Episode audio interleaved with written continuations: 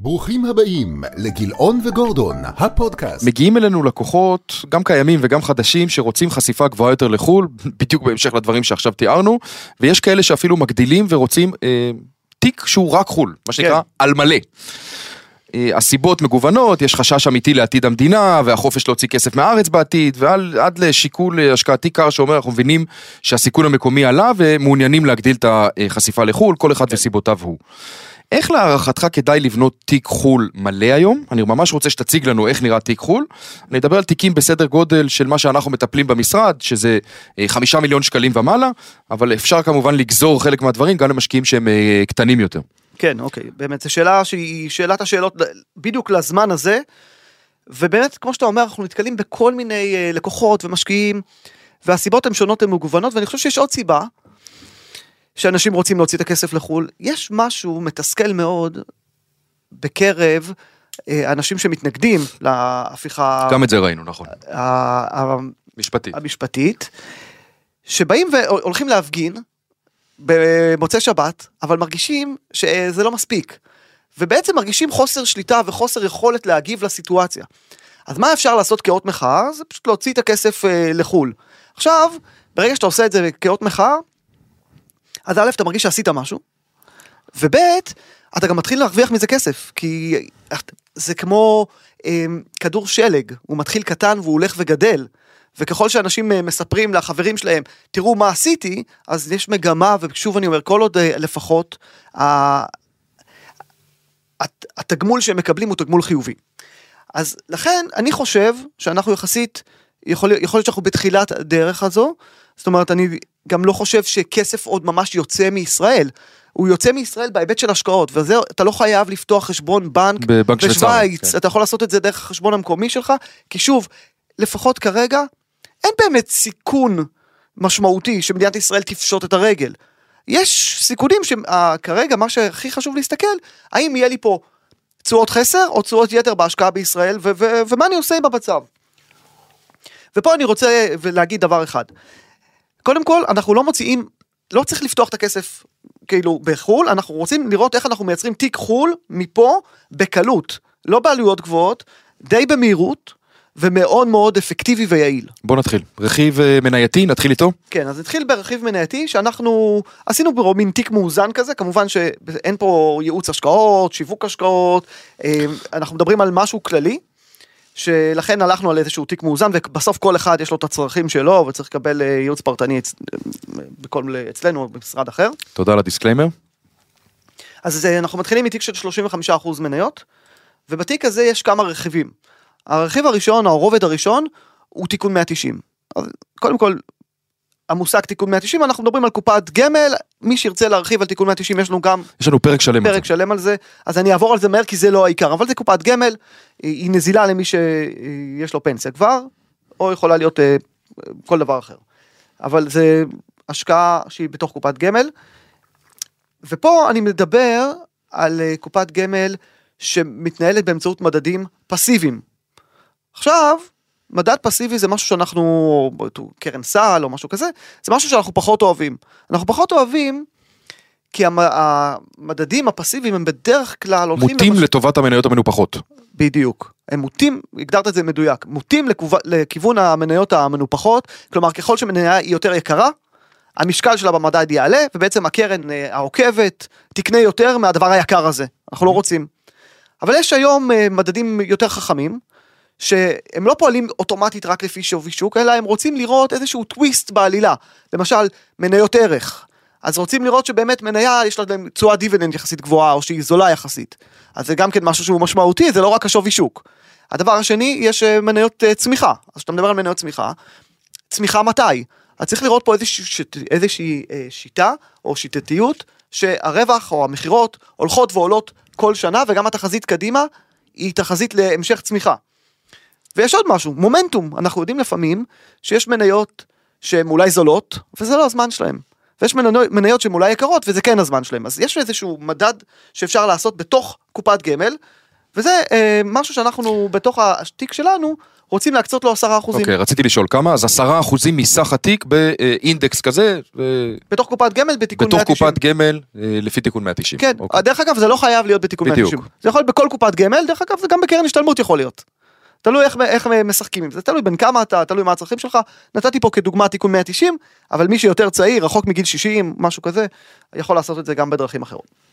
אוקיי, אז יש לנו עשרה אחוז, נותרו תשעים. אנחנו עדיין ברכיב המנייתי, מה החלק הבא? אז אני מזכיר, הרכיב המנייתי צריך להגיע ל-שלושים וחמישה אחוזים. אז יש לנו עשרה אחוזים בחלק הזה. הדבר הבא, זה השקעה, בוא נקרא ככה, ממש מבוססת, מחקר מעמיק, אחרי מניות ערך בעולם המערבי. זאת אומרת, אתה רוצה להיחשף פה, במקרה הזה, למניות שהנתונים הכספיים שלהם הם אמינים, שיש הרבה מאוד אה, נתונים סטטיסטיים, גם היסטוריים על אותם חברות, ואז בעזרת אה, מערכת ממוחשבת, אתה יכול לנטר הרבה מאוד חברות, ולהגיד, אוקיי, מתוך היוניברס הענק הזה, המחשב שרק את כל הפרמטרים שהגדרנו מראש, ויש לנו עכשיו X מניות מעניינות. על ה-X מניות האלו, אנחנו עכשיו נצמיד אנליסטים, נעשה מחקר מעמיק ברמה כזאת, שנכיר את החברה יותר מהמנכ"ל, אוקיי. ואת זה נכניס לפורטפוליו שלנו. כמה אחוזים? הקרן הזאת, דרך אגב... זה קרן גידור, אגב. זו קרן שהיא לא קרן גידור, היא קרן השקעה, כי קרן לונג. אוקיי. זאת אומרת, היא לא מגדרת. אוקיי, זו נקודה חשובה, זה קרן לונג. נכון. והביצועים שלה, דרך אגב, הם ביצועים הרבה יותר טובים מהמדדים לאורך זמן, וזה חשוב גם את זה להגיד. כמה אחוזים? אז למשל, התשואה השנתית, כמה אחוזים בתיק? כמה אחוזים מתוך התיק? כן, עשרה אחוזים גם כן. אוקיי, אז אנחנו ב-עשרים אחוז, נותרו לנו חמישה עשר אחוז לרכיב המנייתי. נכון. המשך. כן. הקרן הבאה היא קרן שהיא מנוהלת על, על ידי בחור מאוד, זאת אומרת, מישהו שגדל בתחום האנליזה, שעושה עבודה מצוינת באסטרטגיה של לונג, לונג, לפעמים גם שורט, לפעמים, לפעמים גם עודף שורט על לונג, כלומר חשיפה שלילית לשוק, זה קרן לחלוטין גמישה, ויש צורך בדבר הזה היום, כי השוק אנחנו יודעים לפעמים מייצר עיוותים לא רציונליים, גם במניות מאוד מאוד קטנות של חברות שהן בהגדרה בפשיטת רגל, ולפעמים החלום זה שיבוא מישהו ויגיד, אוקיי, הדבר הזה צריך לזרוק אותו, אז סתם לסבר את האוזן, הקרן ב-אלפיים עשרים ושתיים, הקרן שאנחנו מדברים עליה, ש-אס אנד פי חמש מאות ירד ב-עשרים אחוז, והנסדק ירד ב-שלושים אחוז, הקרן הזאת עלתה ב-תשע עשרה אחוז, וגם חודש ינואר השנה, שהיה חודש מאוד חזק, הקרן עלתה מאוד מאוד יפה, זאת אומרת, יש פה באמת אה, אה, מנהל השקעות מאוד מוכשר, אבל היות וזה קרן של מנהל השקעות, אה, שבאמת תלות במנהל השקעות אחד, אז חמישה אחוזים. אוקיי? יפה. הדבר הבא, שזה משלים את החלק האחרון של המניות. נותרו לנו עשרה אחוזים. נכון. אז אנחנו מדברים על אה, פוליסת חיסכון, עם מסלול חול. עכשיו, פוליסת חיסכון, זה מסלול השקעה מאוד מאוד נזיל, יש בו כל מיני מסלולים, יש הרבה מאוד משקיעים, לקוחות, שכבר היום יש להם פוליסת חיסכון, במסלול כללי, במסלול אג"ח, כל מיני מסלולים. אפשר להסיט את הפוליסת חיסכון הזו. בלחיצת כפתור. בלחיצת כפתור, באפס עלויות, ללא אירועי מס, למסלול חול. אגב, לא בכל הגופים, אבל יש כאלה שמציעים את זה. לגמרי לא בכל הגופים, אבל יש גופים ראויים מאוד שעושים את זה, ומי שמסתכל גם כרגע ביוטיוב יכול לראות את המבנה של המסלול חול שאנחנו מדברים עליו, ויש בו גם מניות, גם אגרות חוב, וגם נכסים לא סחירים, מה שנקרא פרייבט אקוויטי, קרנות גידור, כן. השקעות אלטרנטיביות, בסך הכל המסלול הזה הוא חשוף מאה אחוז לדולר, או למתח, והחשיפה המנייתית היא בסביבות ארבעים אחוזים, קצת יותר, ארבעים ושתיים אחוז, כולל אופציות, אבל מה שאנחנו מדברים פה, לקחת רק את החלק המנייתי, לצבוע אותו ולהגיד, אוקיי, זה עשרה אחוזים שאנחנו רואים למניות. אוקיי, אז סיימנו שלושים וחמישה אחוז מניות, בואו רגע נדבר על התיק ככלל. מה, מה החלוקה עכשיו? נשארו איגרות חוב והשקעות אלטרנטיביות? כן, אז החלוקה באיזה היא, חלוקה? אז אנחנו רוצים ארבעים אחוז איגרות חוב. ועוד עשרים וחמישה אחוז בהשקעות אלטרנטיביות. ונדבר עכשיו על איגרות החוב. קדימה. אז דיברנו קודם, אני רוצה להתחיל דווקא מהפוליסת חיסכון, כי החלק, חלק אצלה זה מניות, וחלק אחר זה איגרות חוב, אז אנחנו רוצים לקחת עכשיו את החלק של איגרות חוב, ולצבוע אותו, אוקיי, זה יהיה עשרה אחוז מחלק האיגרות חוב שלנו. גם הם איגרות להגיע... חוב בחול כמובן. איגרות חוב בחול כמובן, אה, כולל אפשרות להשקיע בהשקעות שמשקיע פרטי לא יכול להגיע אליהם בחיים, ולכן זה השקעת, אה, השקעה נהדרת. הדבר הבא זה מוצר שרוב האנשים פחות מכירים, ומדובר במוצר שנקרא סי אל או, שמשקיע בריבית משתנה, באיגרות חוב עם בטוחות, או בחירות, בארצות הברית. עכשיו שאני אומר אגרות חוב, זה, זה משהו שיש אגרות חוב סחירות, ויש אגרות חוב לא סחירות, ויש סי אל או. Collateralized Loan Obligation אגב. נכון, שזה מוצר שבעצם מיועד לגופים מאוד גדולים. הרי yeah. כשגוף, חברה מסוימת רוצה לגייס סכום קטן, הולכת לבנק, מנפיקה אג"ח, הכל בסדר. כשהיא רוצה לגייס סכום גדול, בדרך כלל היא לא תבוא, נגיד, בוא, בוא נעשה את זה רגע בישראל, לבנק דיסקונט, בוא תביא לי שלוש מאות מיליון שקל, כי בנק דיסקונט יגיד, נגיד הרבה, בוא נעשה קונסורצים של כמה בנקים, נלך לבנק פועלים ובנק לאומי, וביחד ניתן לכם את ההלוואה הזאת, אם זה שווה. עכשיו, חלק מה... בארצות הברית, חלק מהקונסורציום מופנה לקרנות סי אל או. ואז בעצם אותן קרנות משתתפות בהלוואות, שגם הבנקים או נתנו את ההלוואות במקור, ועדיין מחזיקים בהלוואות האלה, או שרוצים להקטין את החשיפה לאותה הלוואה, ומוציאים את זה החוצה. וזה מכשיר שלכאורה הוא קצת מורכב, יש פה כל מיני רמות סיכון שאתה יכול לבחור, כל ההלוואות בריבית משתנה, ומה ש, מה שניתן להגיד, יש פה שכבות, יש פה שכבה אחת שהיא הכי מסוכנת, שנקרא שכבת ההון. השכבה הזאת היא הראשונה להפסיד כסף. האקוויטי. נכון. אם למשל יש חוב מסוים לא מתפקד, שנכנס לחדלות פירעון, מי יפסיד? האקוויטי. האקוויטי הוא שכבה מסוימת, הוא לא, לא מאוד גדולה. אחרי שהשכבה הזאת גרמה, הפסידה את כל עונה. עד עכשיו, כל מי שהשקיע מעל השכבה הזאת לא הפסיד שקל או דולר. הלכנו שכבה הבאה, ושכבה שנקראת רמת סיכון של בי, עדיין יחסית מסוכן, והיא סופגת את ההפסד הבא, היא עוד קרית ביטחון. ורק מעל הקרית הזו, בדרך כלל הקרנות שאנחנו מדברים עליהן, מתחילות להיפגע. עכשיו, למה זה? כי אתה רוצה מצד אחד לא להיות בשכבה שהיא נטולת סיכון לחלוטין, כי היא נטול סיכון, נטול צועה. אבל אתה כן רוצה שגם הסיכון לא יהיה יותר מדי גבוה, והצועה תהיה כן מעניינת. וברכיב הזה, בשכבה הזאת, של, שהשכבה השלישית או הרביעית, כלומר, יש שתי שכבות. מה הצועה הגלומה? מה הצועה הגלומה? רגע, הצועה הגלומה היא בערך עשרה אחוזים, אבל עוד רגע נדבר על זה, וזה ריבית משתנה. אני רוצה לדבר על הסיכון. כי בסופו של דבר, עשרה אחוז צועה, זה אם אתה מקבל את הצועה. אז אנחנו מסתכלים היסטורית, ומשווים, אני מדבר על אזור הדאבל בי, שזה, אם הייתי הולך לשוק הסחיר, זה אגרות חוב, מה שנקרא ג'אנק בונדס עדיין, זה לא דירוג השקעה. ובשוק הסחיר, שיעור פשיטות הרגל באזור, באזור הזה הוא שני אחוז לשנה. ב-סי אל או, שיעור פשיטות הרגל הוא אפס נקודה אפס שמונה אחוז לשנה. ו- ו- ואחרי שפשטת את הרגל, שאתה אומר, אוקיי, recovery. יש recovery. Okay. אז אפשר לראות שגם ה-recovery במקרה של פשיטת רגל הוא יותר גבוה ממה שמקובל בשוק הסחיר, הוא שמונים אחוז לעומת שישים אחוז, וזה אומר שגם אם יש טעות, גם אם הגעת למצב בעייתי, יש נכסים שאפשר לממש, ולהחזיר את רוב ההלוואה. אני רוצה להקשות עליך, כי באמת בשנים האחרונות גם הריבית הייתה אפסית, וגם הבורסות היו טובות. בוא ניקח למשל מוצר כזה, איך הוא התנהג בשנת אלפיים ושמונה? כן, יש פה שלוש אותיות, שלוש אותיות תמיד מזכיר לאנשים את אלפיים ושמונה, ו-אם בי אסים וכל מיני. אז אנחנו, בניגוד למוצרים האחרים שלקחו הלוואות רק מסגמנט אחד של נדל"ן, וארזו אותם לתוך כל מיני מוצרים שיש בהם גם שכבות, ואז זה מזכיר לאנשים, המוצר הזה הוא לא, הוא לא חשוף רק לסגמנט אחד, לתעשייה אחת, לענף אחד. אז מה היה ב-אלפיים ושמונה? ו- ולכן, בגלל הפיזור המאוד גדול, ב-אלפיים ושמונה שיעור חדלות הפירעון בסגמנט הזה של הדאבל בי, ב-סי אל או, היה חצי אחוז בלבד.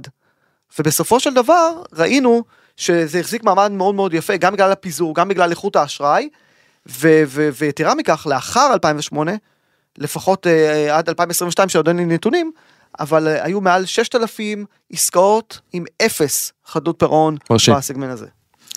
אוקיי, okay, אז אנחנו עדיין ברכיב האג"ח, דיברנו על ה-סי אל או, כמה אנחנו מקצים לו? אז גם עשרה אחוזים. אוקיי, okay. וכמה לפוליסה לפניו ברכיב האג"ח? גם עשרה אחוזים, אז אנחנו כבר ב-עשרים. אוקיי, okay. אז אנחנו סך הכל ב-חמישים וחמישה אחוזים בתיק הכולל. מה עוד ברכיב האג"ח? אוקיי, okay, עכשיו אנחנו רוצים ללכת לאשראי uh, קונצרני, של אחת מהקרנות הכי טובות בעולם. וצריך להבין שהקרנות הטובות בעולם, הן בדרך כלל לא פונות למשקיע קצה ישראלי. ואם הן כן, ואם הן כן פונות למשקיע קצה ישראלי... הן רוצות עשרה מיליון דולר. אז א', הן רוצות עשרה מיליון דולר, מה שאומר שהן לא פונות למשקיע קצה ישראלי, ואם הן כן פונות למשקיע קצה ישראלי, ופתאום אומרות לו, בוא, תביא לי עשרים וחמישה אלף שקל, יש פה בעיה. צריך להבין למה הן עושות את זה.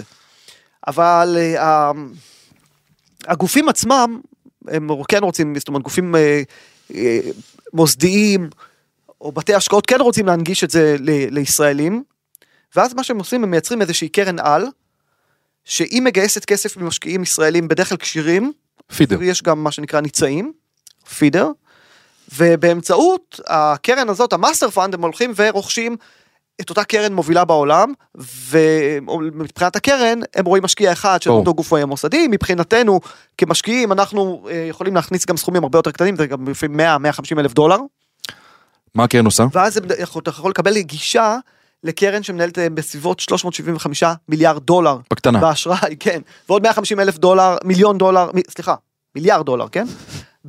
באקוויטי ונדלן. אז מדובר בקרן ממש ענקית, שיש בה שבע מאות ושלושים מנהלי השקעות ואנליסטים, ועוד איזה תשע מאות אנשים שמתעסקים בניהול סיכונים ותפעול, באמת משהו שאתה לא יכול לראות אותו בישראל, והקרן הזאת נותנת הלוואות לעסקים גדולים.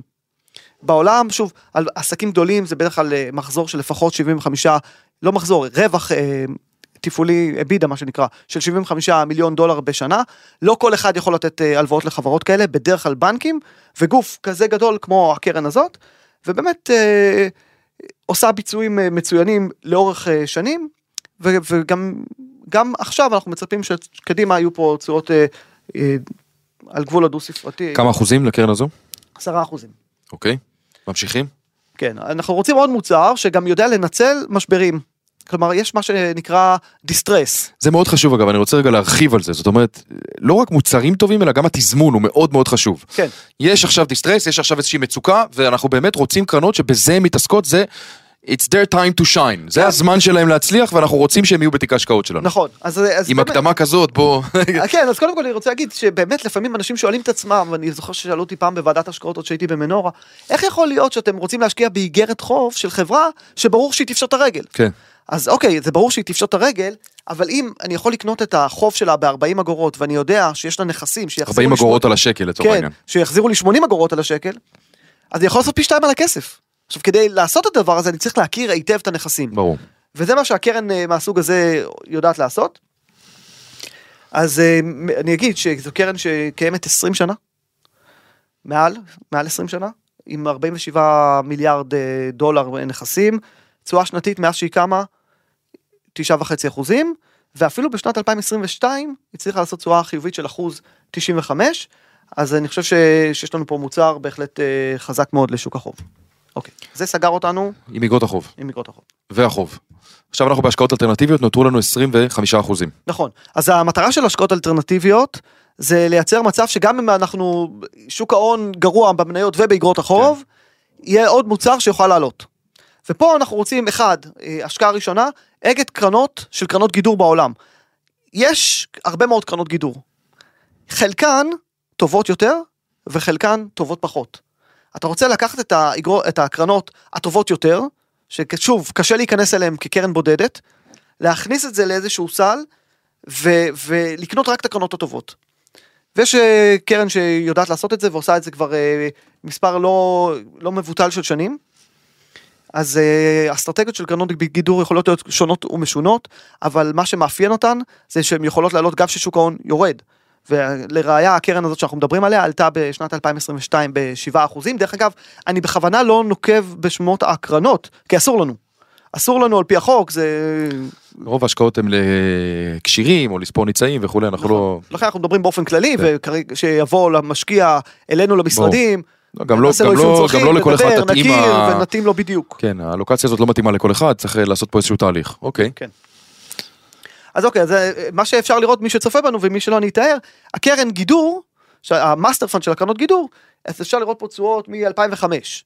והיא הולכת ועולה, והיא בתנודתיות מאוד נמוכה, לעומת זאת מדד מניות העולמי, גם הולך ועולה, אבל בתנודתיות הרבה הרבה יותר גבוהה, וכרגע היא עשתה יותר טוב ממדד המניות העולמי, אבל זה לא תמיד היה ככה, לפני שנה וחצי מדד המניות העולמי עשה יותר טוב, מה שכן, הרווחים הם בסיכון הרבה יותר נמוך, כי הסטיית תקן הרבה יותר נמוכה. אוקיי. זה קרן אחת, אז אמרנו עשרה אחוזים.